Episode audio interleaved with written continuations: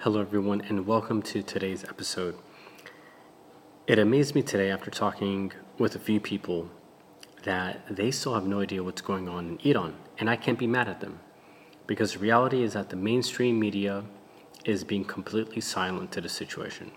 We hear more about what Kanye West is tweeting to who Kim Kardashian is bringing to the Russian war. And this is an embarrassment to the people of Iran and all its citizens who live abroad, outside of Iran, globally. Let's just break down some things. We'll have a little bit of historical context so everyone can be brought up to speed. Iran's history is very long, it exceeds over 8,000 years, and it would probably take us about a whole year of lecturing to really discuss the ins and outs of Iranian politics, social movements, its culture, etc., etc. But let's get back to the main point of these protests. On September 16 of 2022, Mahsa Amini, who is a Kurdistani Irani, she's from the region of Kurdistan, was visiting Tehran with her family. Reports say that the morality police came to take her away. Her brother was trying to fight them to see what the issue was. They told her brother to come pick up Mahsa Gina Amini from the police station within one hour because she's going to have a re-education course. Somewhere in this time frame, she gets beaten to death and succumbs to her injuries about three days later. Shortly after that, Mahsa is buried in her hometown in Kurdistan. After that, protests began in Kurdistan. Soon they spread into Tehran. And within about a week, it's about two weeks, every region and every state in Iran has massive protests. Why is this so important? Because as we speak, this protest is being led by women and young women. It is the largest female led movement on the planet. It is the largest female led movement for women's rights in our modern day history. We've probably never had a movement this large supported by this many women ever. I Hate to say it, I haven't seen it in other countries. I just have not. This movement has been led by women, it's been fundamentally supported by women, and the rest of the population is sticking behind them. Mahsa Gina Amini's death sparked a volcanic eruption of anger for a country that is very young, over 40 years of economic failure, suppression, repression socially, and a theocracy that is like a dictatorship. People were fed up. Her death united the entire country and allowed them to see why they're so mad. It gave them an outlet for all of them to band together.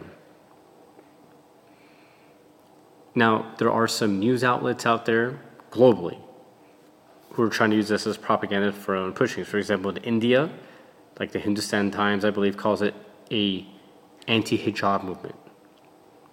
Some people think there's a civil war. All these things are false. Let's just break down what this movement is not. This movement is not anti hijab. You know why? Because there are hijabi women who are protesting for basic fundamental rights that we take for granted out here in the West and in America. This is not an anti Islamic movement at all. This is a movement where people get to have their basic fundamental rights, where people get to choose for women, for example, women get to choose if they want to wear hijab or if they don't want to wear hijab. If a husband and wife can hold hands walking on the street and not get questioned by Basij and Al forces and, and morality police. So that a boyfriend and girlfriend can comfortably go to a cafe and have some chai nabat with each other without getting beat up because they're not married. Shit, to even just be able to own a pet there's just some basic fundamental rights that we take for granted, but it means the world for these people in Iran. And maybe this is something we can learn learn from in America to not have our basic fundamental rights taken away from us. But back to Iran. You know, the New York Times had a very shitty article that this is all about economic, you know, failures. No. This was about a young girl, the future of Iran, being brutally beaten and killed over nothing, whose life was being treated worse than a stray dog and was killed worse than an animal over nothing. And people in Iran got mad. And the reason why they got mad is because enough is enough. In real Iranian culture, a woman is valued significantly. They praise her, they admire her, they cherish her. So to see the future of our country all of a sudden be killed over nothing, the anger just came out. And it reminded people of how bad the economy has been, how bad money's, money has been mismanaged, how th- much theft has been taken out of the oil and natural gas funds that the country has, how, how a country that, that can literally produce all of its food is having food shortages, how in the deep south of, of the states of Khuzestan and, and uh, Sistan and Balochistan, they've been completely neglected. Have, they've had water shortages for years, and this shortages has spread to other uh, provinces of Iran, and how they don't take care of them, they don't build any infrastructure, how the economies there are, are just failing, and people are barely getting by. So all these things came out out of her death, out of Gina's death. And it allowed people to band together to fight for what is for what they want. Now, let's take a little bit of a step back. Why is Iran where it is today? We're not going to go back to the original like white revolution that I believe happened around 1906 to 1911. It's about 100 years ago. We're going to focus a little bit a little bit later in time from that period, a little bit sooner to our time frame. In 1950, a pro-democracy uh, leader by the name of Mohammad Mossadegh, with the backing of the Noble Bakhtiyari clan, comes into power. Bakhtiyari was seen as the father of democracy in Iran. Iran at that time, around that time, was so poor that he flew to the United Nations to nationalize the oil fields of Iran out of British and Russian hands. And people loved him for this because in the 20th century, Iran's wealth was being raped and pillaged by outsiders, unfortunately. In 1953, the United States, along with the British government, conducted an operation known as Operation Ajax, I believe. I could be, it could be the wrong name, but they did conduct this operation, where it was their first successful coup in removing a elected leader from a country. They brought back the Shah of Iran, and from this moment, the seeds of discontent and, and distrust emanated among the Iranian population towards the West and America. What a lot of people don't know is that, that, is that around this time frame, the Ayatollahs ran a lot of schools for very poor and impoverished areas. And they then began to really enforce their teachings. I remember around the early er, around the early 1900s, they had their own revolution, the Ayatollahs, but it failed. So it's about roughly about 40 to 50 years later, you kind of see a shining moment, and the population was also a little discontent. Regardless of from 1950 to 1970, the amount of wealth that Iran was generating and became one of the richest countries in the world, actually richer than the United States at the time. By 1970s, some discontent was arising to Shah because of certain things that were happening. And by 1978, the Shah of Iran leaves and puts power into the hands of Prime Minister Dr. Bakhtiyar. Carter comes into power in the United States, and instead of aligning himself with Dr. Bakhtiyar, he decides to make a deal with Ayatollah Khomeini. Now, why is this important? Well, it's going to take us to where we are today. So instead of the United States supporting Dr. Bakhtiar, who wanted to, who, who wanted to, like live who wanted to live and see Mossadegh's dream come true of having a constitutional monarchy because Mossadegh in the 50s never wanted to get rid of the Shah. He wanted to make a constitutional monarchy, which is a form of government similar to what you see in Japan and England, where basically the monarchy is present, but, but it's more of a democracy where the people get to vote for who they want to have in power.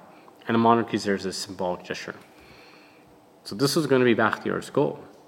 But Carter said, oh, this sounds stupid. Why should we why should we come and and and align ourselves with a democratically thinking person and instead let's go to an, ex, an extreme religious zealot and geez like that's going to sound like a better deal. And the reason why he wanted to do that was because on the one side Khomeini promised a lot of things that he did to his population such as you know free oil and all these other things. But when Khomeini came into power he kind of said fuck you America. And this term became known as blowback where the United States comes and supports one character, but then that person comes and, and goes against them. Then in, the, then in 1980, At that time, Donald Rumsfeld sent to uh, Iraq. They signed a massive weapons agreement, and the Iran-Iraq war begins because the goal is to try to capture Khuzestan out of Iranian hands so that America can get, can get more cheaper oil, as Khomeini had promised to them. Now, how is this important to today? Well, it's important because the Democratic Party under Carter, instead of aligning themselves with Bakhtiar, literally put Ayatollahs in power. This is a sin that we are all paying for today. It is a mistake that they made. And if when you ask in America, whoa, who gives a shit about what's going on in Iran? Well, you should give a shit. You should give a shit. You should give a shit because this is a mistake that our, our leaders made, and their silence today is even a greater mistake, and it is a wrong that they must correct. Had they never interfered, it'd be a different story, but they interfered many times and it is now to correct, it is now their turn to correct that mistake. Because America put Iran here. And the silence of people like Kamala Harris, Michelle Obama, Hillary Clinton, these women who claim to be champions of women's rights and women's movements around the world and feminist movements are sitting fucking silent because they want this government in power. You have to just follow the money. If they truly had an issue with the Iranian government, they would never allow their children to live abroad in America and Canada, but they live here freely and get to have a wonderful time without a hijab, without getting beat up and killed, while, while their fellow citizens in Iran are constantly being attacked. For something so stupid as not wearing the hijab correctly, which I just want to make this clear is very anti Islamic because in Islam there is no compulsory hijab. You can read the book, you can study it, there's no such thing as compulsory hijab. It's just being used as a tool of control to suppress women and to suppress men who support women in having equal rights. And their silence is equally as bad because their silence of their silence, Kamala Harris's, Michelle Obama, Hillary Clinton's, and Joe Biden's, their silence is equal to the murdering of Iranians that is taking place right now. We are the foundation of democracy. We are the blueprint for democracy. We are the franchise model for democracy and women's rights and women's movements and equal rights. And when there are movements going on in the world, it is our duty to ensure, to help those movements prosper and succeed. Apologies there.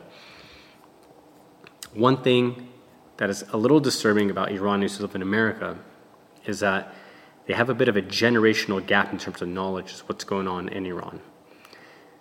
You might see and hear a lot of Iranians, especially on social media, say you should go and call your local representatives, place more sanctions on Iran. Well, this is the stupidest thing we can do. Because sanctions kill Iranians. It doesn't kill the government, it kills Iranians. I'm going to explain why. Due to US sanctions on Iran, the people of Iran have no access to medical care and medical aid and med- medical equipment for their medical facilities. By about last week, around the second week, between the second and third week, because we are now in week four of these protests, just about every province in Iran, hospital directors and staffs and medical facilities were saying that they're running out of medical equipment. Sanctions do not allow these sanctions do not allow doctors and hospitals to procure the medical supplies needed to take care of their patients. So a lot, a, a lot of protesters are dying to injuries, whereas they would have lived had sanctions not existed. Had sanctions not existed, Iranians would have access to telecoms. There's no cell service right now, and there's no internet in Iran. Some of us have not heard from friends and family for weeks. I had one friend tell me that they that they had no access for the last three weeks, and all of a sudden they've had over 100 messages on their phone from other friends in other parts of Iran and family. When those people could communicate with them, and she's like, where she's lived, she's had zero access. She said it's so bad that even as of that that even even as of recently, she still has no idea how much money is in her bank because A, she's afraid to go to the bank, and B, she can't check what what her balance is on her app because it doesn't